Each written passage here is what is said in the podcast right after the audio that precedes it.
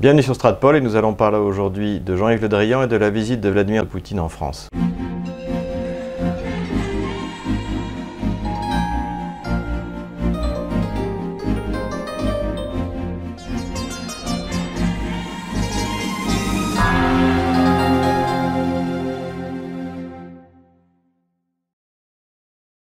Lundi 19 août prochain, Vladimir Poutine va se rendre en France, au fort de Brégançon, et rencontrer Emmanuel Macron. Cela nous ramène un an et demi en arrière, lorsque Emmanuel Macron est arrivé au pouvoir et qu'il a voulu, pour se donner une allure présidentielle, eh bien, à la fois recevoir Donald Trump euh, le 14 juillet et Emmanuel Macron à Versailles dans le cadre de l'anniversaire de la visite de Pierre le Grand au jeune roi Louis XV. À l'époque, certains analystes dont je fais partie, malgré les préventions euh, qu'ils avaient vis-à-vis d'Emmanuel Macron, euh, avaient espéré que finalement, une fois après avoir endossé le, costume du général de Gaulle, le, costume du président de la Ve République, eh bien, Emmanuel Macron allait avoir une vision, euh, une vision et une politique étrangère originale dont le rapprochement avec la Russie ferait partie. Même si les espoirs étaient faibles, on ne peut pas cacher qu'il y a une certaine déception chez ces analystes, puisque euh, la politique qui était celle de Emmanuel Macron, eh bien, en fait, a été la continuation parfaite de celle de François Hollande. Alors s'il y a un homme qui incarne parfaitement l'échec de la politique de François Hollande puis d'Emmanuel Macron, eh bien c'est Jean-Yves Le Drian. Jean-Yves Le Drian porte euh, particulièrement le poids du déclassement diplomatique français, à la fois euh, lorsqu'il a été euh, ministre de la Défense euh, de François Hollande, puis lorsqu'il a pris le ministère des Affaires étrangères sous Emmanuel Macron. Donc c'est cette continuité dans l'échec qui est la principale caractéristique de Jean-Yves Le Drian. Et la question qui se pose, c'est est-ce qu'il est incompétent? Est-ce que son fanatisme idéologique l'empêche de voir les choses telles qu'elles sont? Pour remettre Jean-Yves Le Drian dans le contexte de son arrivée euh, au ministère de la Défense, donc euh, en 2012, euh, il faut voir qu'il arrive après que Nicolas Sarkozy a complètement changé la nature de la diplomatie française, notamment dans sa politique arabe. Toute la politique arabe, qui était une, fierté et une tradition française, eh bien, a été écartée au profit d'une approche pro-israélienne et atlantiste. Et c'est à ce moment-là qu'on a observé les grands changements au sein du ministère, euh, non seulement des Affaires étrangères, mais du ministère de la Défense. Donc Jean-Yves Le Drian arrive dans une atmosphère atlantiste, ce qui en soi n'est pas un problème pour un, socialiste, puisque rappelons qu'en 1966, François Mitterrand s'était farouchement opposé à la sortie du commandement intégré de l'OTAN par le général de Gaulle.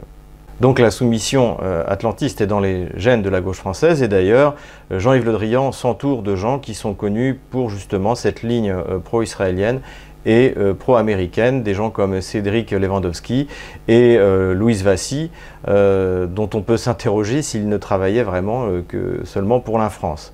le fait est que justement le, fameux Louise Vassy, qui, était donc, qui a travaillé pour Jean, yves Le Drian à la fois au ministère de la Défense et au ministère des Affaires étrangères, eh bien, vient de, quitter son poste auprès de Jean-Yves Le Drian pour prendre l'ambassade des Pays-Bas donc euh, peut-être eh bien qu'on peut y voir euh, une volonté de Jean-Yves Le Drian de prendre un peu de distance avec sa soumission à Washington.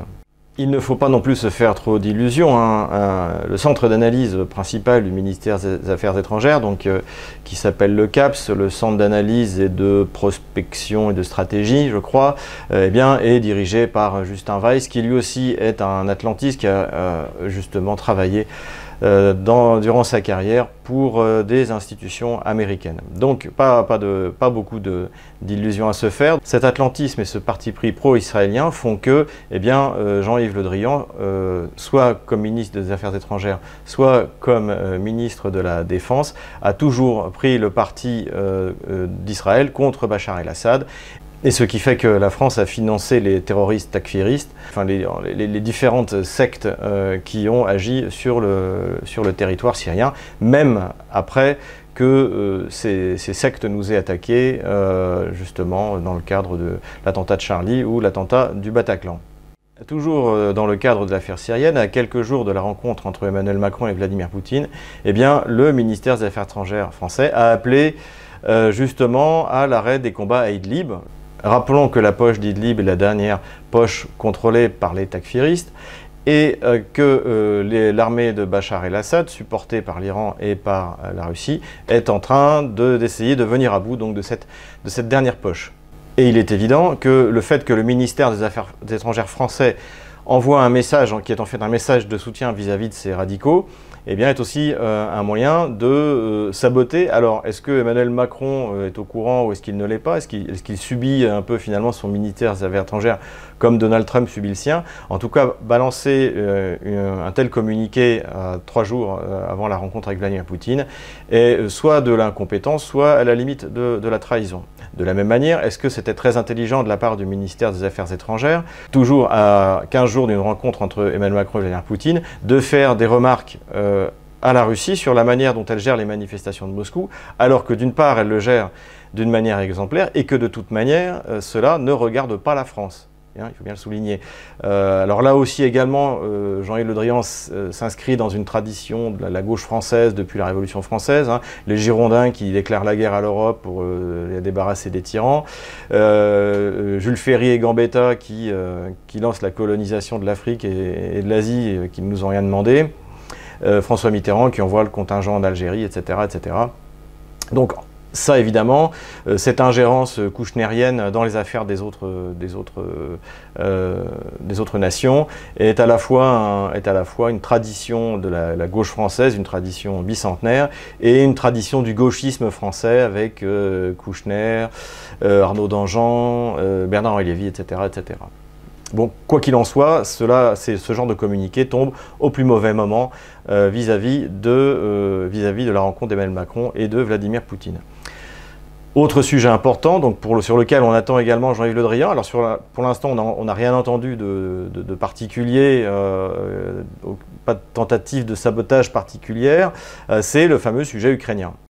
il faut savoir que si Emmanuel Macron veut réellement sortir du conflit ukrainien, il n'a que l'embarras du choix la solution idéale, c'est de dire la vérité sur la MH17.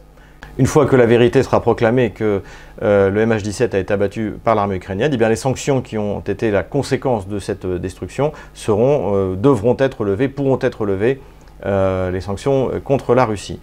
Comme évidemment cette révélation mettrait à mal la diplomatie américaine, on pourrait au moins se contenter de, de, se retirer de manière unilatérale de ces sanctions. Bon, à mon avis, Emmanuel Macron euh, essaie plutôt de faire un coup de communication comme d'habitude et il n'y aura pas de, vraie révolution euh, dans la relation franco-russe à ce moment-là. Et euh, ce qui permet aujourd'hui d'ailleurs à la, Russie et à la France de continuer à avoir des relations, c'est le travail qui est fait eh bien, en, parallèle essentiellement par la, communauté d'affaires. Rappelons qu'une fois par an, eh bien, Vladimir Poutine reçoit euh, euh, les, grands chefs d'entreprise, euh, les, grands, investisseurs français, donc pour, écouter leur, leurs doléances. Même si je ne me fais personnellement pas beaucoup d'illusions sur les résultats de cette, donc de cette rencontre, il est cependant notable que depuis, on va dire, ces 6-8 derniers mois, il y a une volonté du côté français d'essayer d'en finir avec le problème ukrainien et de résoudre dans le cadre des accords de Minsk, puisque, rappelons-le, on ne peut pas sortir des accords de Minsk qui ont été, validés par une résolution du Conseil de sécurité des Nations Unies. Donc le rêve euh, secret de, euh, de, Kiev et de Washington de, de, sortir des accords de Minsk, qui est un accord qu'ils ont été obligés de signer parce qu'ils avaient perdu la guerre, euh, en tout cas perdu la grande bataille de Debaltsevo, eh bien, ce rêve ne, se réalisera pas parce que les Russes tiennent aux accords de Minsk et donc n'y renonceront pas. Alors que, peut faire la France? Eh bien la France, comme l'Allemagne, est garante des accords de Minsk. Hein. de Minsk. Rappelons que les accords ont été signés d'un côté par Kiev, de l'autre côté par les, chefs euh, des républiques autoproclamées de Donetsk et de Lugansk. Et euh, de l'autre côté, ont été également signés par la Russie et par l'OSCE et que la France et l'Allemagne sont garantes de l'application du traité. Or, jusqu'à présent, ils n'ont rien fait pour appliquer les traités. La Russie, de son côté, a fait ce qu'elle avait à faire, euh, et notamment, elle a arrêté la progression des, euh, troupes des républiques populaires de Donetsk et Lugansk, qui étaient en train de menacer, de menacer Mariupol, qui est la ville qui est occupée par les, bandes armées qui.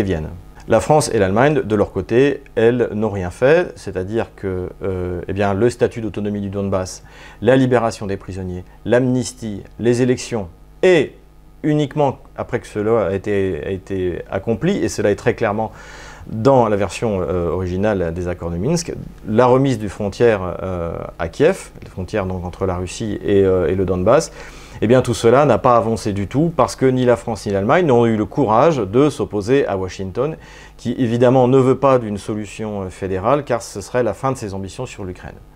Donc aujourd'hui, de toute manière, euh, soit la France est vraiment sincère dans sa volonté qu'on voit euh, sérieusement apparaître depuis 6-8 mois, euh, et dans ce cas, eh bien, c'est le scénario, le scénario donc, des accords de Minsk, et c'est la victoire de la Russie et des habitants du Donbass, soit finalement rien ne change. La guerre civile continue en Ukraine, ce qui poussera l'Ukraine à la ruine, notamment parce qu'elle a mis un embargo totalement absurde contre le Donbass et contre la Russie. Et dans ce cas, euh, l'entité ukrainienne disparaîtra et on aura à un, redécoupage de la région, euh, sans doute avec d'un côté euh, eh bien, ce qu'on peut appeler l'Ukraine utile, l'Ukraine industrielle et des ports, et puis de l'autre côté l'Ukraine du centre, l'Ukraine de, l'ouest, qui feront ce qu'elles veulent, mais dont après tout le, sort indifférera euh, sans doute à la fois Moscou et euh, Paris et Berlin. Regardons ce que Paris essaiera d'obtenir, peut-être quelques progrès sur le dossier ukrainien, mais surtout dans d'autres dossiers où il y a plus de convergence, comme par exemple l'Iran, où euh, eh bien, Paris veut le maintien de l'accord avec l'Iran, tout comme le veut la Russie. De la même manière sur les, questions des, euh, des missiles de portée intermédiaire, ce n'est ni dans l'intérêt de la France ni dans l'intérêt de la Russie que euh, les États-Unis déploient des missiles nucléaires de portée entre 500 et 5000 km sur le territoire européen. Enfin, euh, ultime conclusion sur Jean-Yves Le Drian. Comme je le laissais supposer en introduction, Jean-Yves Le Drian est à la fois un mélange d'incompétence et d'idéologie. En tout cas, incompétence à, s'entourer avec, des personnes fiables et qui lui amènent une idée réelle de, ce qu'il faut dire et de ce qu'il ne faut pas dire. Euh, l'humiliation qu'il a connue récemment au, Brésil risque de, se reproduire dans la mesure où il est toujours incapable de, s'entourer, où il est toujours incapable d'avoir une vision réaliste de la, de la politique étrangère. Donc oui, il est incompétent et c'est un idéologue fanatique, et bien comme la plupart des élites gauchistes françaises. Si cette vidéo vous a plu, n'hésitez pas à mettre un pouce bleu, n'hésitez pas à vous inscrire à notre lettre d'information et à faire un don. Les coordonnées de notre compte Paypal sont dans la description de cette vidéo.